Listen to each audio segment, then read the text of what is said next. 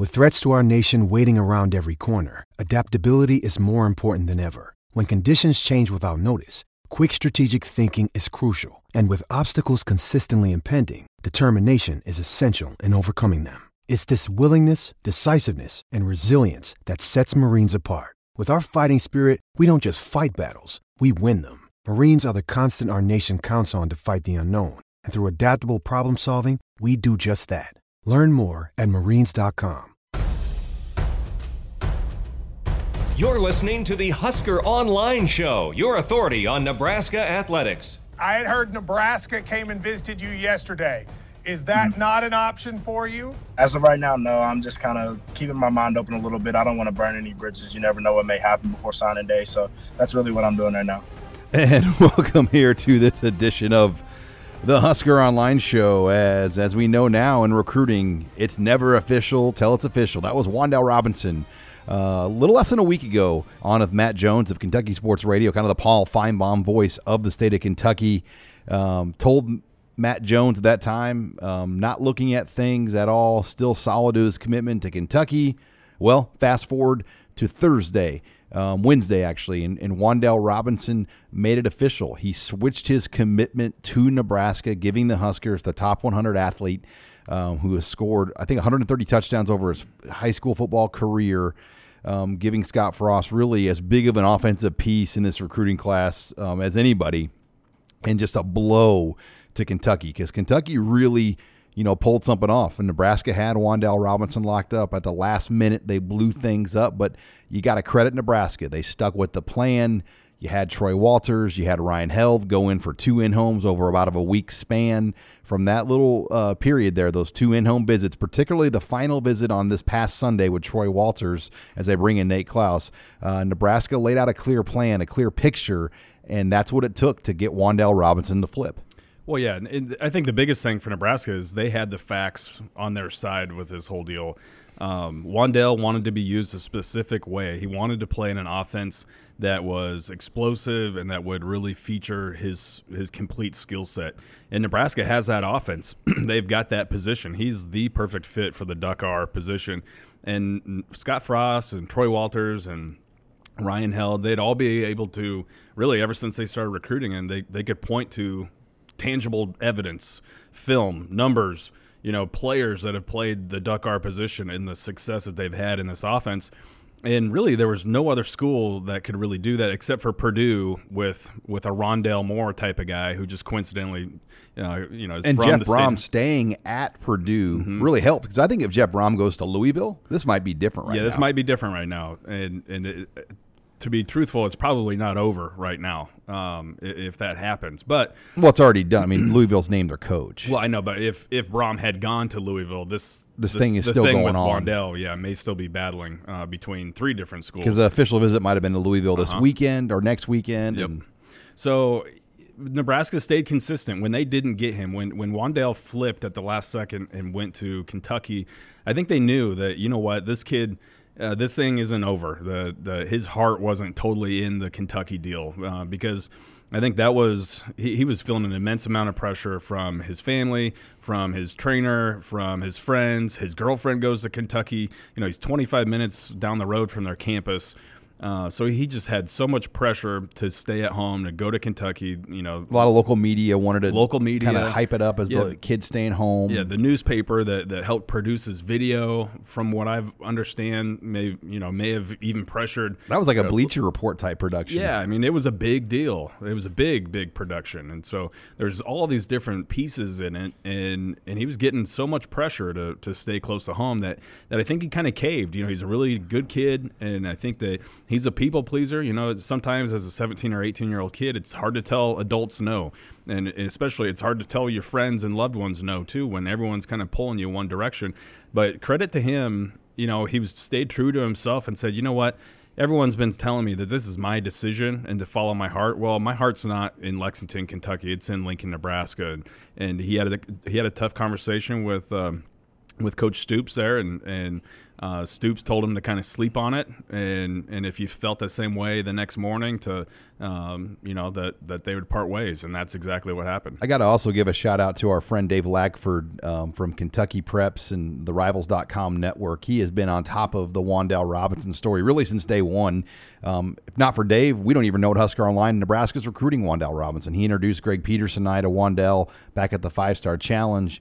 At that time, it wasn't even known Nebraska was an option, and Wan'Dale said, "Yeah, they are, and I'm going to visit there." But uh, Dave had been really on top of this entire story.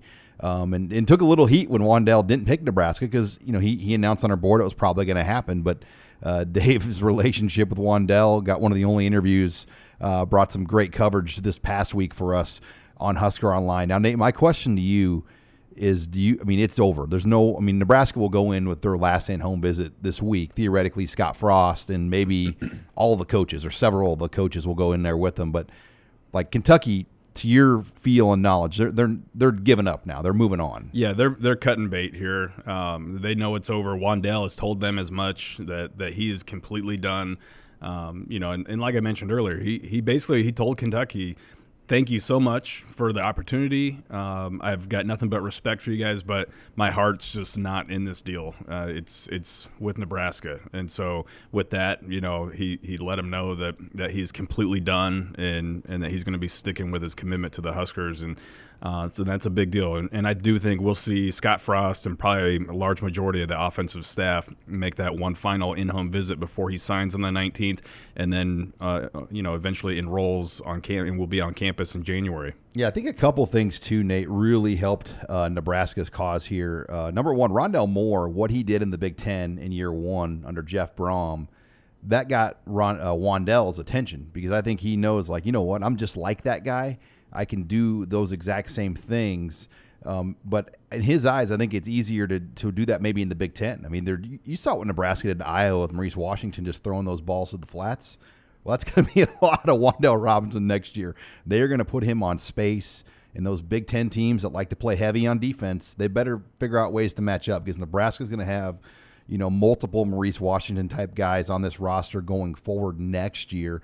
Um, they've even used the LaMichael James comparison with him and the DeAnthony Thomas DeAnthony, comparison. Yeah. Two guys that Scott Frost coached and developed while at Oregon. Yeah, exactly. And, and that's like I mentioned earlier, they're able to point to guys like Michael James and DeAnthony Thomas. They have the blueprint. Yeah, yeah, exactly, and, and say this is exactly how we're going to use you. It's not it's not just some made up thing like oh once you get on campus we're gonna we're gonna be able to do you know, so many new things well, there's no tangible evidence there. And, and, Frost and those guys were able to say, okay, this is who you are. This is what you're going to do. This is how you're going to fit in, and this is how we're going to win ball games. And, and like you like you mentioned, with teams against you know teams like Wisconsin and Iowa that like to play real heavy, we saw Nebraska try to spread them out. And Wan'Dale Robinson is a matchup nightmare in the open field. He is he's special. That's where he's at his best, and and he's going to make hay against teams like that. Do you think then the big question, and this was something early on, but when he decommitted or switched to Kentucky when he was a silent to Nebraska, how will Nebraska use Spielman next year and Wan'Dale Robinson? Both guys like to be off the line of scrimmage. Could we see a JD Spielman more on the line of scrimmage? to allow a guy like Wan'Dale to have that versatility uh, to move around as the Duck R. I do think, and, that, and that's the big question right now. But I, I, do think that we'll see a little bit more of JD on the line of scrimmage. But I also think while JD's here, we'll probably see more of a heavy dose of Wan'Dale in the backfield. Um, and and I, uh, from kind of talking with him and from some things that Wan'Dale has said, it sounds like Nebraska. One of their pitches was you know what, we can get JD on the field. We can get uh, obviously Adrian Martinez is going to be on the field. Maurice Washington. Got to get them all on the field. Yeah, and, and you those are so many different weapons.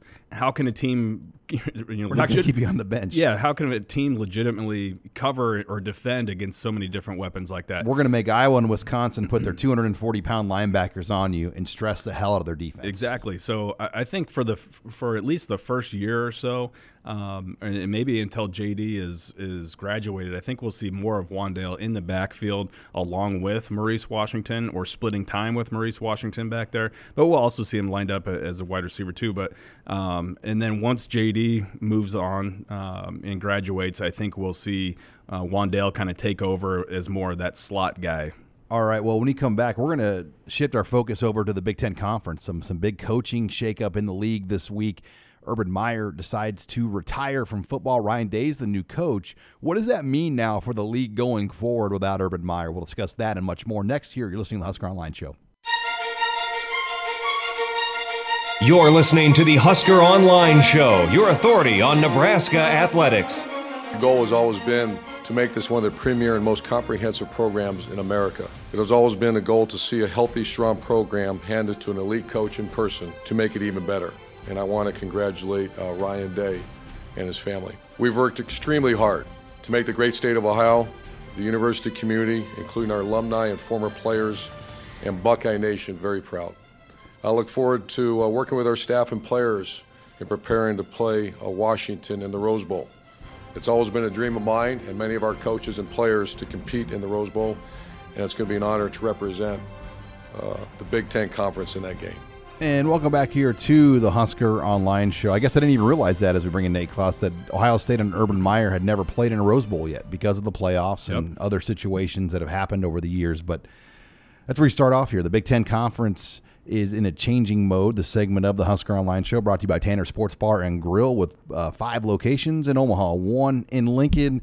Get on into Tanner's this weekend. Husker basketball Saturday night against Creighton. Um, you get in there and watch the game. NFL action as well on Sunday. Um, but let's get right to this news with Urban Meyer um, announcing his retirement.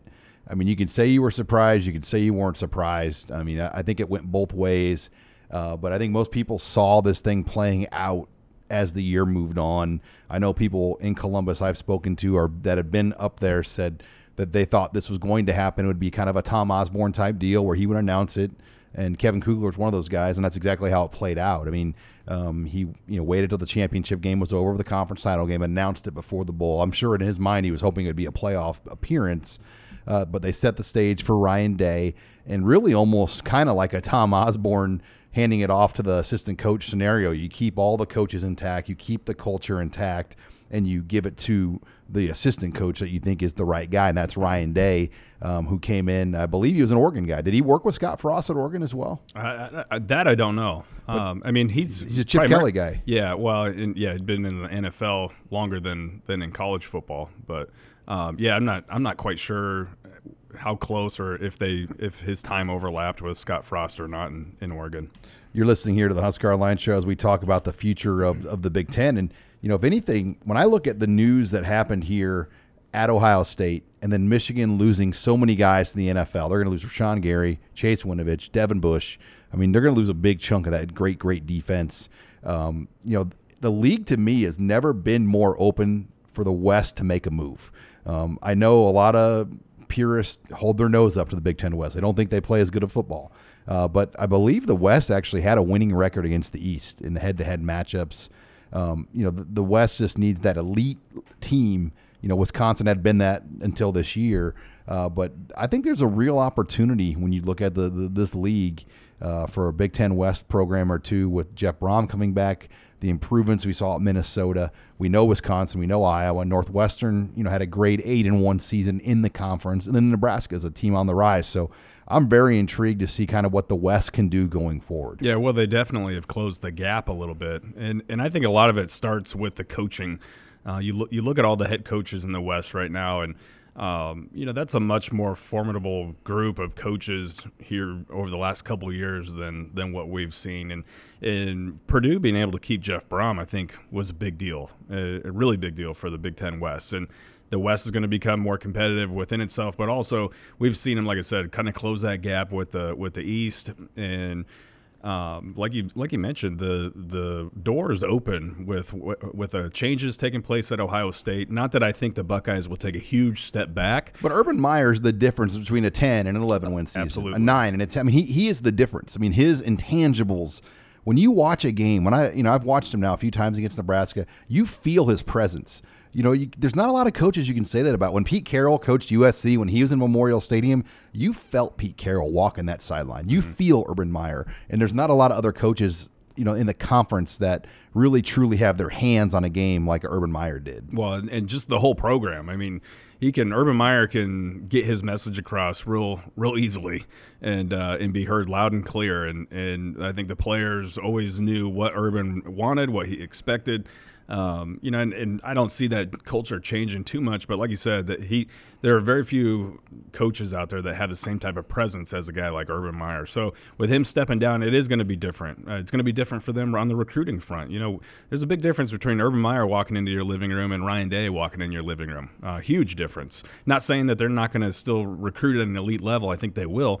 But you know, it's I think it does leave first time head coach. Yeah, yeah, it, it does leave the door open for some other teams to, to compete more with, with some of those recruits that may have been going to play to, to at Ohio State for Urban Meyer. So um, you mentioned the turnover, some of the players that that uh, Michigan's losing. Well, Chase McSorley is leaving Penn State. Exactly. Chase McSorley is leaving Penn State. Trace. Uh, is it Trace yeah, or Chase? I said Trace. Trace. Yeah, sorry. It's Trace. Um, but yeah, I mean, so yeah, there's a lot of key players leaving out of the East. There's key coaches leaving with Urban Meyer. Maryland, new uh, hire. Maryland. And I'm not. I'm not that high no, in the Mike Locksley. I'm not high hire. on it at all. I, I would have just hired Matt Canada. I mean, I don't know why they didn't do that. To be perfectly honest with you, Locksley is. You look at his his track record as a head coach, and it's disastrous. I think he's won three games. He's won three games and lost what, like thirty four. He's three and thirty four as a head coach, and and he definitely left that program in way worse shape than what it was when he took it over. Spend a few years in the Nick Saban uh, coaching rehab clinic, and boom. I mean, look at look how many guys that have gone into the rehab clinic of Nick Saban and have landed jobs.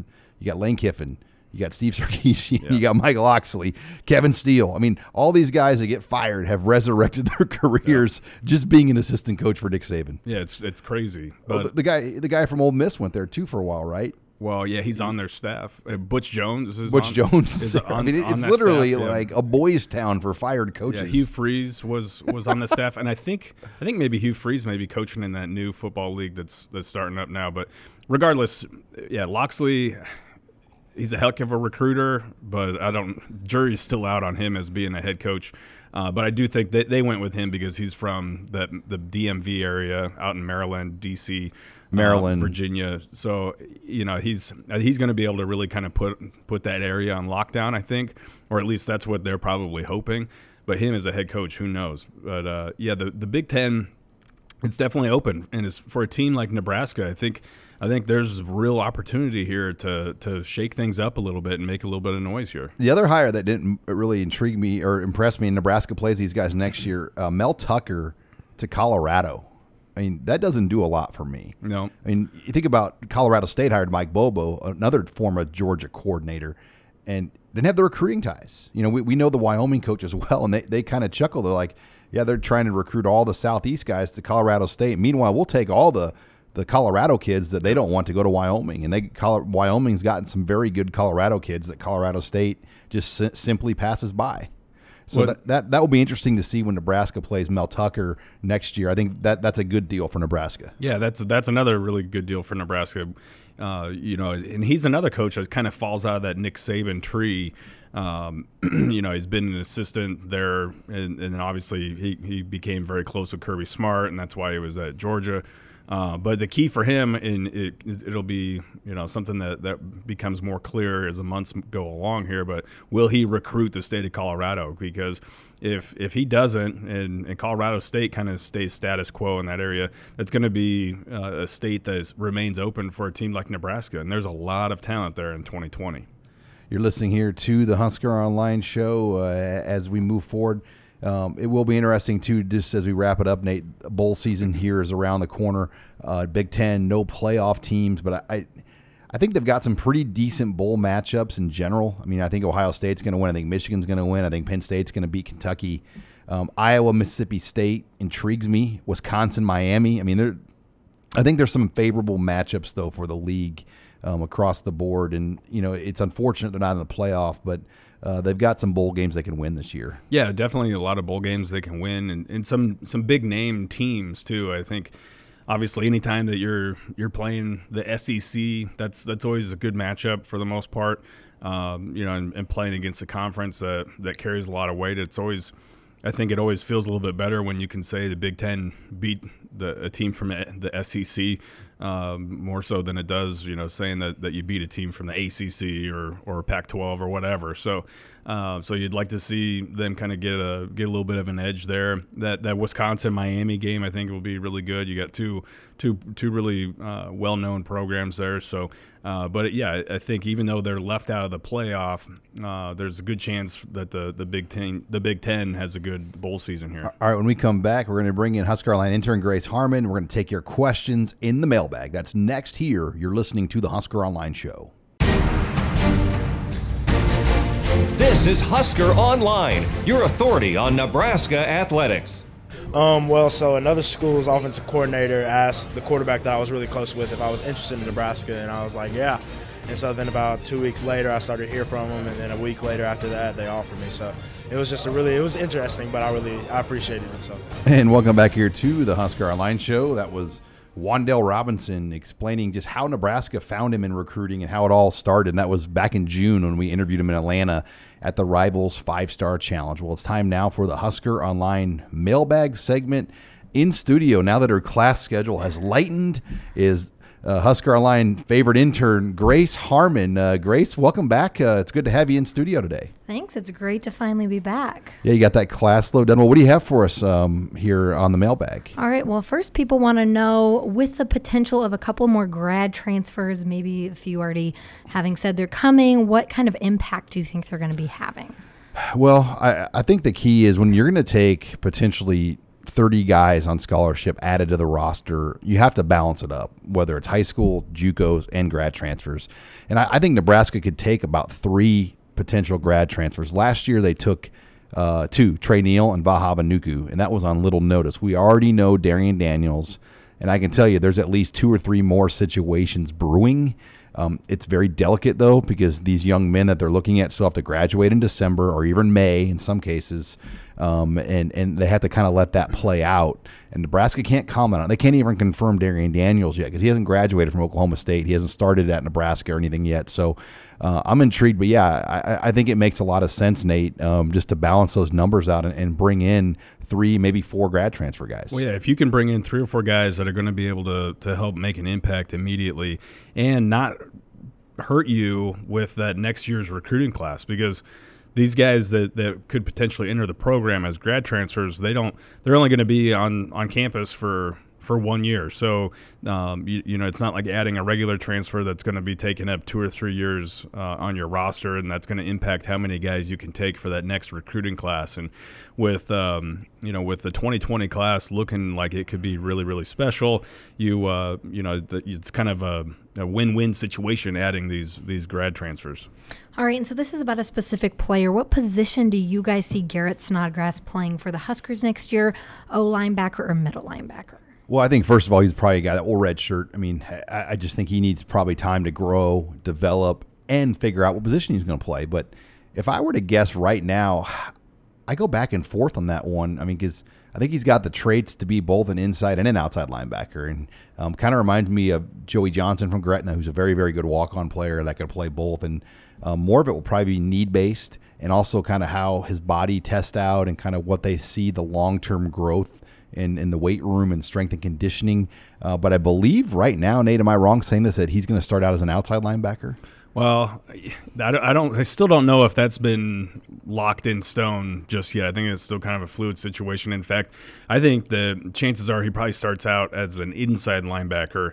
Um, you know, I, I with know Hannah and, and Henrich. With Hannah and Henrich. Um, but you're right. He he's got a lot of traits. I think that he could he could project to either.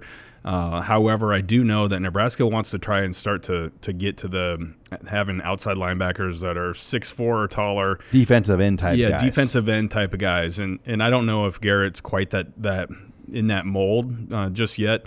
Uh, you know, unless he, he grows a little bit more or whatever. But uh, I do think he'll probably start out as an inside guy, and, and if he, he shows the ability to, to give him something as an outside linebacker, he very well could move there. But when you when you look at you know what they what they're losing uh, on the inside there with the Avery Roberts transfer.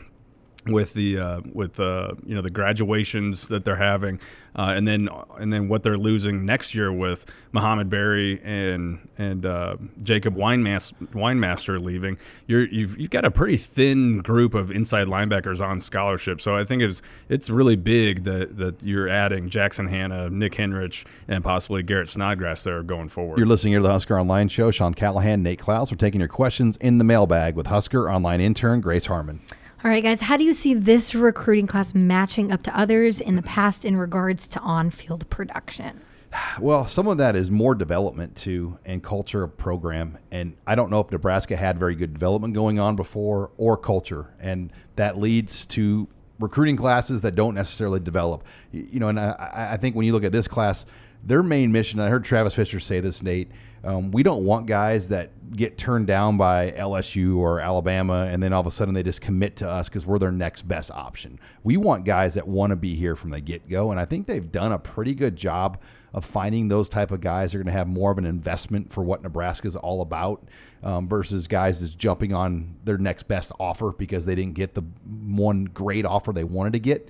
Um, so I, I think it's going to be a, a very good class. I mean, as good as we've seen in a while um, when you look at classes from Pelini, Riley, and and obviously now Scott Frost. Well, yeah, I mean, as as it stands right now, they've got the number 15 ranked class in the country.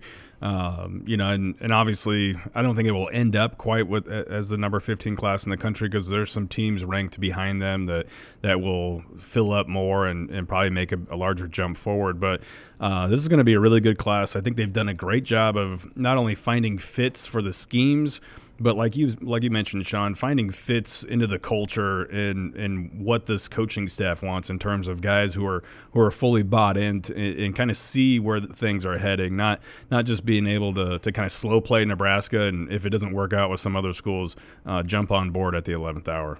All right, and what do you think Adrian Martinez's biggest key and factor to develop um, to make that on-field jump next year will be? I don't think there's got to be a whole lot yeah. of change done. I mean, um, there was already a lot of growth and development. We saw it week to week, and I think the earliest thing was the knee injury and, and how careful they were. Once he got hurt against Colorado, they sat him against Troy. He probably could have played against Troy, but then against Michigan, they almost kept the training wheels on him. They didn't want him putting that knee at risk. They pulled him at halftime. I think that start to the season, if anything, is what delayed really his numbers. I mean, I think if he plays healthy Colorado, healthy Troy, healthy Michigan, his numbers look a lot different lot than what different. they are right now. But the most interesting stat, Nate, on Pro Football Focus, um, they do an adjusted completion percentage, which means passes that are on target that might get dropped as well are included in there. His adjusted completion percentage was nearly seventy five percent.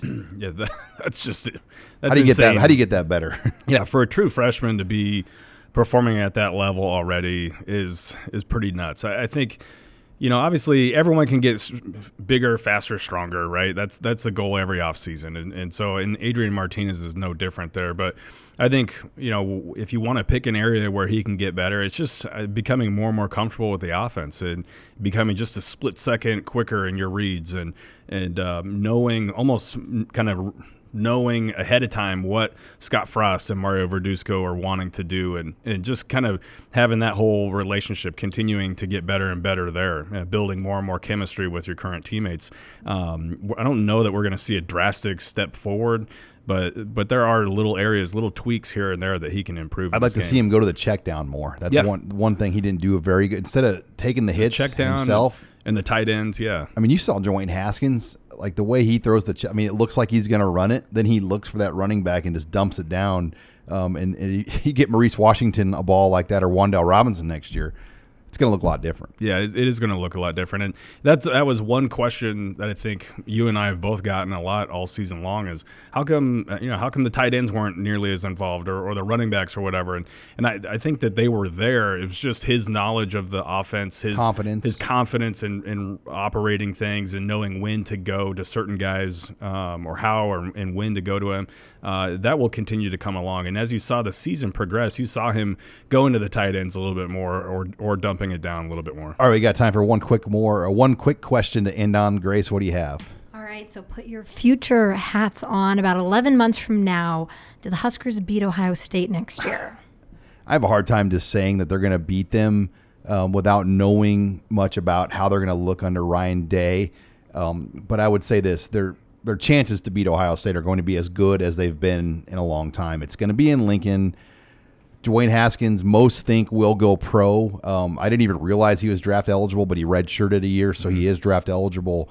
Um, but to me, he does fit the NFL. Like I, I, I would, you know, I don't look at it as a great draft crop of quarterbacks. I know the Justin Herbert from Oregon is considered the top guy. I mean, I would take Dwayne Haskins over Justin Herbert. I mean, Haskins reminds me of a Jameis Winston um, with the elite arm strength that he has. He's not a he's not a runner. He's not going to run the ball, but um, I think he's gone. And then all of a sudden, Tate Martell comes into Lincoln. I mean, yeah, and that's an early game. That's a like last sep- That's the last last Saturday weekend, in yeah. September. I mean, that's a great, great um, opportunity to get Ohio State very early under a new head coach. Yeah, you're you're looking at a new head coach, probably a new quarterback, and, and Tate Martell, very athletic guy, but I'm not completely sold on him. He's he's 5'10", 5'11", maybe.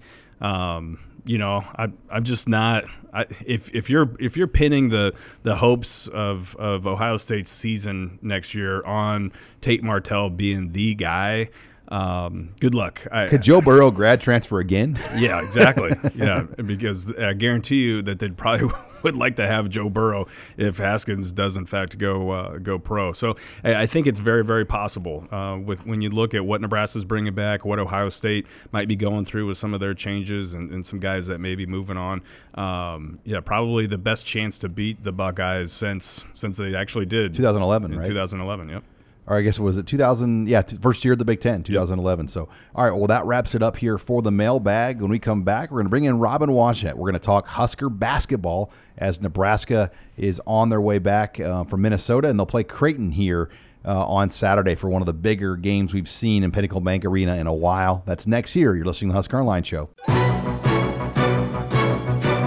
This is Husker Online, your authority on Nebraska athletics. And we're back here on the Husker Online Show. Sean Callahan, Robin Washut now as we're going to talk some Nebraska basketball. The Huskers ranked this week in the AP poll for the first time since 2014. They play arguably, and I don't even know if this is arguably, but one of their biggest games under Tim Miles, uh, Robin, I think, in, in his time here at Nebraska. Uh, Saturday night game, 5 o'clock versus Creighton um, here in Pinnacle Bank Arena. Um, you know, the stage is kind of set. Nebraska will be a favorite in this game. Um, and, you know, I, I think there's almost a lot of pressure now to, to, to get a win over Creighton, which Tim Miles has never done before. Yeah, I think in the grand scheme of things, it, it is what it is. It's an important game, but uh, far from a defining game. But when you go into the extra layer of, um, you know, what this means for Nebraska's fan base, uh, what it means for Tim Miles, what it means for just uh, the program, uh, it's a big deal. Um, this was the year that Nebraska was finally going to get over the hump, or at least uh, was expected to finally get that monkey off their shoulders and beat Creighton uh, for the first time in what seems like 15 years. But uh, you know, Creighton all of a sudden is a lot better than everybody thought they were going to be. Um, their offense is very dynamic once again.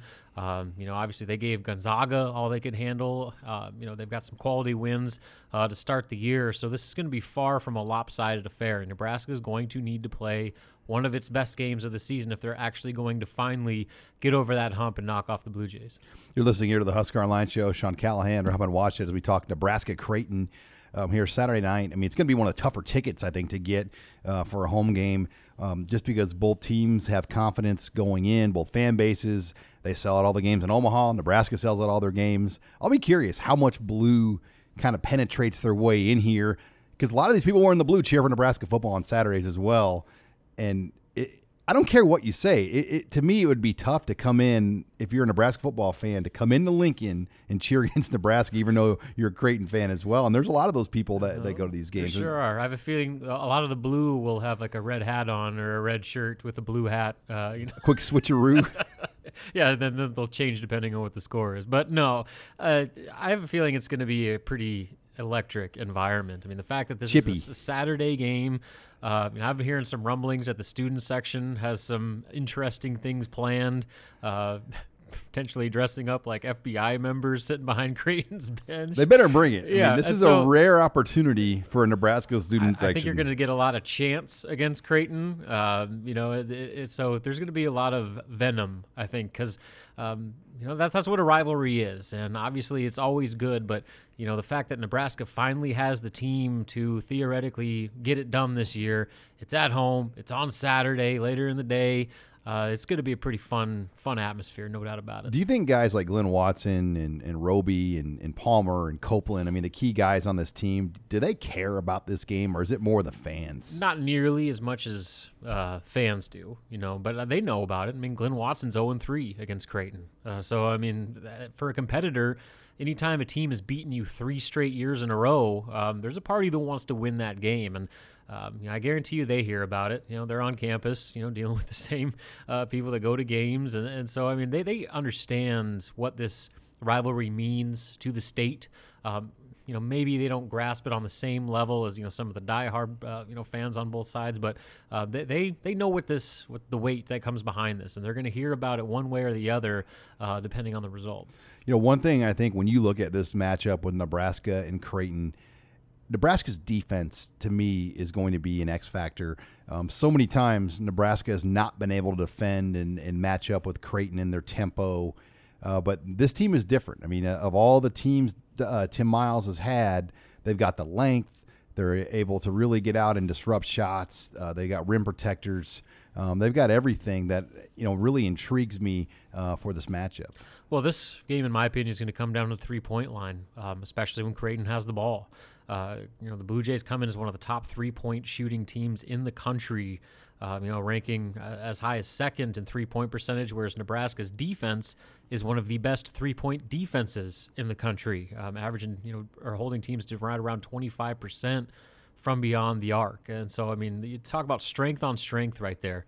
Uh, that, you know, if Creighton comes out and is knocking down threes and playing their up tempo style, that's going to be a bad recipe for Nebraska. But if they're able to keep them at a low percentage uh, from downtown and make Creighton find other ways to score, particularly um, you know try to make those bigs carry the offense, that's where I think Nebraska is going to have the advantage. And then you know I'll put it on the other side too.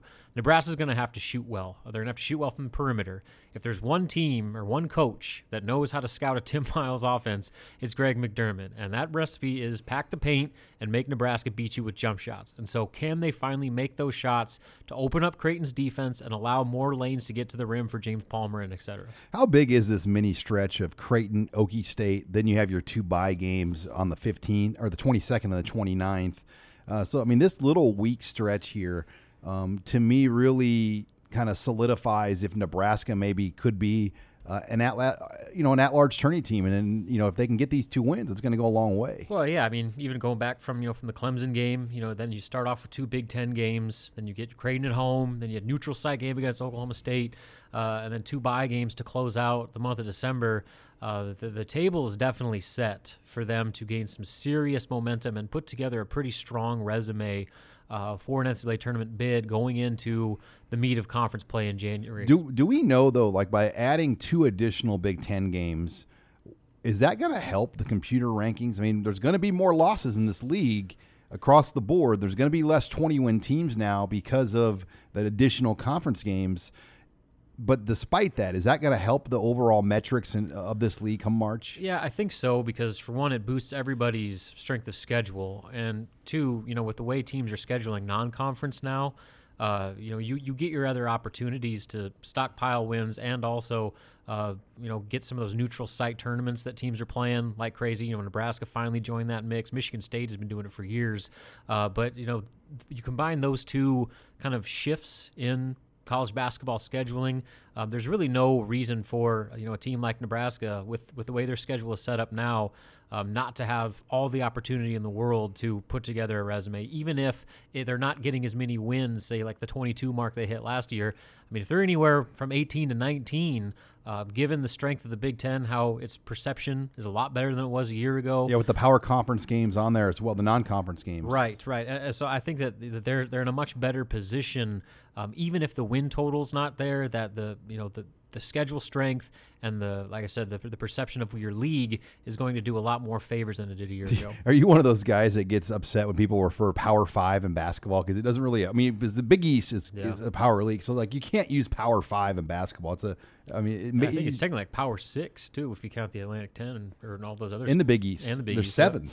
So yeah, it- you know, I, I think some of those, you know, when people say Power Five win, I I think it's way different in basketball. I- I say high major. high major. How about that? Teams that spend money and teams that don't. Yeah, basketball schools. Yeah. Te- teams that pay teams to come play you versus teams that don't really do that, uh, nonetheless. But it's going to be interesting. Um, I, I'm excited to see the crowd, Robin, and and and just kind of where this goes. Any, any when you look at the Big Ten now through the first two weeks or the first two games across the board, anything jump out to you about this league uh, over over kind of the early uh, report card here? Well, it's back to being a league where there are no easy games. Rutgers is so significantly better. Uh, Wisconsin is a top 20 team. Michigan might be one of the best teams in the country. Michigan State is Michigan State. You know, they, they've lost a couple of those, uh, you know, big showcase tournament games, but they're going to be right there in the thick of it in March. There's no question about it. And then, um, you know, Maryland's, Mar- Purdue is, you know, right up there at the top. Um, you know, I think that what's going to come going to come down to is, you know, can Nebraska obviously they have to continue to defend home court. Uh, that is such an advantage for them in this league, uh, especially with you know the increased amount of conference games. That if they're able to do that, steal a couple on the road, they're going to be right in uh, that conversation for an NCAA tournament bid because you know top to bottom, the Big Ten is better, and people are viewing it as being a better conference than they did last year. Yeah, 12 and eight in the Big Ten this year would be a good record. Oh man, that, I mean, you're a lock. If you win 12 games in the, in the Big Ten this year, you are a lock to make the NCAA tournament. If you're 10 and 10, If- I mean, I think 10 is kind of the magic number for Nebraska. If they get to 10 wins, nine and 11 is going to probably get most people in. that's yeah, that's going to be borderline. But you know, Nebraska, if they can you know, beat Creighton, wins. beat Oklahoma State, along with Clemson, I mean, that, Se- that- Seton Hall. Yeah, Seton, Seton Hall all of a sudden is a pretty good win. They won their uh, neutral site tournament, that the Advocare invite that Nebraska was in last year. They won that. Surprised you. You just got to ask Tim Miles when are you going to go to Maui, Yeah, I know. They're going to Italy this summer, Italy? Well, but of course it's right over the start of fall camp, so I, I don't think you're going to let me go. no, the Maui invitation. I know Nebraska. I, I want to say it was the Maui Invitational when they played the Fab Yeah. Five, and Pavelka went back then, and and uh, I can still remember there wasn't any television. though. I listened to the game at like midnight Mm-hmm. in my room on a radio. Well, they were in the Diamond Head Classic, which is also in Hawaii a few years ago, and that had a, I think they played the Loyola Chicago, and they've like they went to overtime, and the regulation score was like 36-36, and that game was at like ten o'clock. And didn't they lose to Hawaii out there too? Yes. And you always get a fish. The officials are bad when you play Hawaii in Hawaii. That's dicey. and it played out exactly. I remember watching that game. I was in San Diego covering the Holiday Bowl practices the year when Bo had already been fired, so Barney Cotton was running the show. That was a weird bowl trip. all right. Well, looking forward to Saturday, Robin, and Robin will have all the coverage of Nebraska Creighton. When we come back, we'll close the show with some recruiting talk as Nate Clouse will rejoin the conversation. That's next. You're listening to the Husker Online Show. You're listening to the Husker Online Show, your authority on Nebraska athletics. What uh, what's your real strength if you were to kind of break down what you do well? Um, really just having the ball in space. I, I mean, if you watch my film, I make a lot of people miss, and I like to score touchdowns. So that's the that's the bright side of me. So. And welcome back here to the Husker Online Show. Final segment. That was Wan'Dale Robinson with me back in June, just breaking down kind of his strengths as we spend a lot of time on recruiting, talking about Wan'Dale Robinson. Well, let's let's talk about what else happened in Nebraska recruiting. Sean Callahan, Nate Clouse, as we put a wrap here on this week's show, and we're a little bit later taping than normal uh, because of the Wan'Dale Robinson news. Uh, but Nate, Nebraska has a very big recruiting weekend. But as far as known public visitors, and we're taping this Thursday afternoon, we still don't have all the details on the weekend. But what can you share right now for the weekend? Well, right now it looks like a it's going to be for sure a couple commitments. Matthew Anderson, the offensive lineman out of Louisiana, visited earlier in the season, but uh, will be officially taken. That his his one and only official visit that he'll take this weekend uh, as he makes his way to Lincoln with his dad. Um, you also have Rahmir Johnson, the four-star running back out of New Jersey, whose season is finally over, and he'll be taking his trip this weekend. Uh, junior college outside linebacker Amare Barno out of Butler Community College. Big 6'6", 220 pound uh, 230 pound uh, outside linebacker. He, he'll be making his way to, to Lincoln, and and he's a kid. I, I think that uh, you know Nebraska's kind of kind of missed out on a couple of their their top uh, JUCO outside linebacker targets, but Amare Barno kind of surfaced uh, about a month month and a half ago. He landed an offer from the Huskers, finished out with a really strong junior college season there at Butler, and will be making his way to Lincoln. And, and I could see him maybe ending things sooner rather than later, as long as that trip goes really really well. Um, now Winston Wright is a, a wide receiver out of Savannah, Georgia that had been scheduled to, to visit this weekend, but I, I, believe now that Wan'Dale Robinson has committed that he's probably doesn't have a spot anymore. Um, after that happened, he took down all of his, he deleted all of his tweets of the Nebraska coaches coming to visit him and everything. Has not returned phone calls or or text messages. Had Bye, been, Felicia. yeah, exactly. So and, and he's a kid I'd been talking with, uh, you know, over the last week, week and a half, and he was fired up to visit Nebraska. He's committed to West Virginia, but he was, I'm telling you, he was he was chomping at the bit. He was to, a pawn in the chess game. Yeah, he was chomping at the bit to commit. Uh, I mean, he he really he he told me if that visit goes well, I'm I'm going to Nebraska and and all of a sudden, you know, um, in in Nebraska, that's what you got to do if you're Nebraska. You kind of have to line up a, a backup plan uh, because there for a while, it didn't look like you could for sure count on being able to flip Wan'Dale Robinson back from no, Kentucky. I mean a week ago. Yeah, and, and, even then we were all treading so lightly on that because we all got burned. I mean, yeah. we thought he was in the bag. Well, he mean, was and, until and he, the eleventh hour. So yeah, and, and and Scott Frost still has to make that in-home visit. Uh, we assume that will be early in the week next week. Now, one more week left on the road for the coaching staff. Yeah, one more week left on the road, and and so you, you're seeing Nebraska the way things have kind of played out during this uh, during this contact period. That they, they've played out the their visits and scheduled these visits uh, really in a in a in a impressive fashion because Frost next week will be seeing basically all of the top uncommitted targets out there. The Ty Robinsons, you know, the four-star def- defensive end out Save of the Arizona. best for last. Yeah, um, these guys that are going to be making a decision. What about Noa Pola-Gates? Uh, it, him, he's another one. Alabama was just there this last yeah, week. Nick I saw. Saban was just there, and so uh, and, and I believe Clay Helton has already been in with him. Um, so you're seeing the uh, these guys that are going to be making a decision whether it's um, you know next week or waiting until actually on the December signing day to, to make their decision. You're seeing a lot of those guys. Um, you know, Frost will be in with him, so he'll be basically he'll be the last coach the to to kind of see these guys in a lot of cases. Yeah, you kind of do your your heavy work early with all your current guys that you know you don't have to worry about, and that was week one and part of week two. And then you know the other thing this week, Nate, was homegrown. Nebraska held their annual walk on event. Uh, very successful event last year. 23 kids were in town. You had some kids from Kansas, Missouri, I believe Iowa, um, as well as Nebraska. Already, two kids have announced they're going to Nebraska. Give them nine walk-on commits. Noah Stefanski from York, who's an offensive lineman, and then Caden McCormick, um, a Lincoln Southwest linebacker, who you know was the MVP of the linebacker group at the rival Chicago camp this May, and he also was the won the fastest man competition at Nebraska's Friday Night Lights camp back in June. So, uh, two pretty good walk-ons they've added here in, in McCormick and Stefanski. Yeah, two great walk-ons. I mean, uh, you know, and, and you look at the city of Lincoln. Well, they've got arguably the top two players in coming the city for here. free. Yeah, for free here. Um, you know, with uh, with Caden McCormick, and then now Lincoln High's got a couple guys that might argue that, but they yeah. got they got a Lincoln High kid walking on right now. Uh, yeah, so they've and they there's a chance that they add another Lincoln High guy too. So I mean, they could make a haul of all the top kids in the city of Lincoln. Um, you know, and, and McCormick is, is right up there with uh, with with him. I mean, he's a very athletic kid.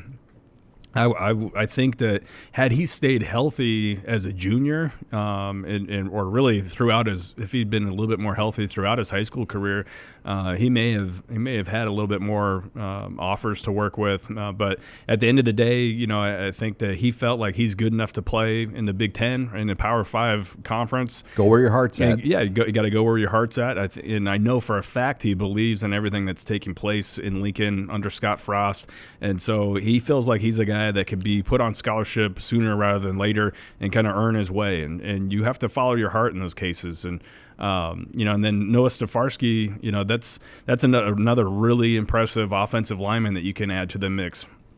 And for the last two years, been able to see Noah Stefanski go up against a guy like uh, uh, Garrett Nelson out of Scotts Bluff. And I'll tell you what, he, went toe to toe, head to head with Garrett Nelson as and, and, blocked him as well as anybody in the state. And so, um, you know, he, he had offers from Northwest Missouri State, Kearney. Um, so I mean, he was turning down some good scholarship offers as well to, to walk on at Nebraska. Nate, we talked about this off air, but just with what Scott Frost has done recruiting locally, getting the five best in-state kids, the five Power Five guys all to commit what they're doing on the walk on front, getting a guy like Luke Reimer to decommit from a full ride offer from a top 10 FCS program to walk on at Nebraska.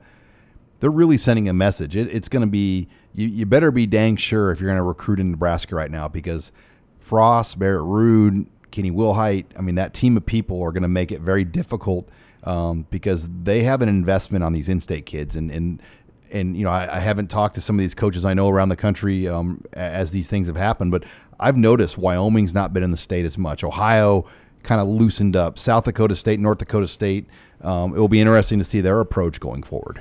Yeah, they there wasn't just lip service a year ago almost when when Scott Frost was announced as the new head coach and he said we have to keep the best players in state whether that's as a scholarship guy or as a walk on we've got to keep these guys in state and um, every head coach says that, right? Every time, every every press conference when they're hired, they say, "Well, we're going to build a wall around the state." Well, that's exactly what Scott Frost has done. And you're right. Not only have they gotten, you know, gone five for five with the the offer kids, but they are really cleaning it up with the walk-ons and getting the best of the best. And and in a lot of cases, the, with the large majority of these cases, they're turning down scholarship offers to smaller programs, and, and that trickles to UNK and Chadron and yep. Wayne and and, and those Heck, types of yeah, programs. I mean, it really does. Northwest Missouri State. I, I, ran into a Wyoming coach um, while while watching a Nebraska commit out on the road this year, and he told me he said we're we're basically done. And, unless we know for a fact we can get a kid out of there we're not even really wasting our time going through there right now because we know that Scott Frost has pretty much got things on on lockdown and, and you're right North Dakota State you haven't really heard about them coming around um, you know even there they've for taken while, one guy since Craig Bohl left Jack yeah. Jack Begley yeah that's the only guy they've taken since Craig Bohl's guys left Fargo yeah that's that's incredible Easton Stick's group will be the last Bohl group of recruits. Yep. Now, Bohl recruited those guys. They signed with Klieman, but they were Bohl guys. Mm-hmm. So yeah, it, it's going to change a lot now. South Dakota State still has a lot of Nebraska guys on the roster, uh, but that's a blow when you lose a prime guy like Luke Reimer um, to to go as a walk on in Nebraska. Um, you know, if in, Dan Jackson's a great friend of ours, friend of the friend of the site, been a guy I've known since he was a high school coach, and he recruits the state as well as anybody. I'm sure he'll be extra motivated going forward just to kind of uh, keep the the Jacks you know in the state their presence going forward and and and, and they'll, they won't back out here. I'm sure they'll still be coming in here. Yeah, they'll still be coming in here and um, and they have to. I mean, I, I think they need to. When you're, I mean, Dan Jackson is one of their best recruiters on that staff, and, and he obviously has got a ton of ties. To he's recruiting coordinator now. Yeah, and so he's I mean, he's going to be able to still get some guys. Um, now he may, you know, the, losing a guy like Luke Reimer. I mean, that that really stings. But uh, definitely, this coaching staff with Scott Frost, it starts with him and, and goes all the way down. Uh, they've done a great job of locking things up. Well, that puts a that puts a wrap here on this week's show. As uh, it was a busy week in recruiting, it's sure to be even busier this next week. So make sure you're on HuskerOnline.com. We've also got a great special right now. Sign up for an annual subscription for $99.95. You will get a $99 gift card to the Rivals Fan Shop uh, to spend on any type of Adidas or regular Husker gear uh, or apparel that you want to get. So, uh, great time to check us out on HuskerOnline.com. Thanks again for joining us this week on Husker Online, your authority on Nebraska athletics.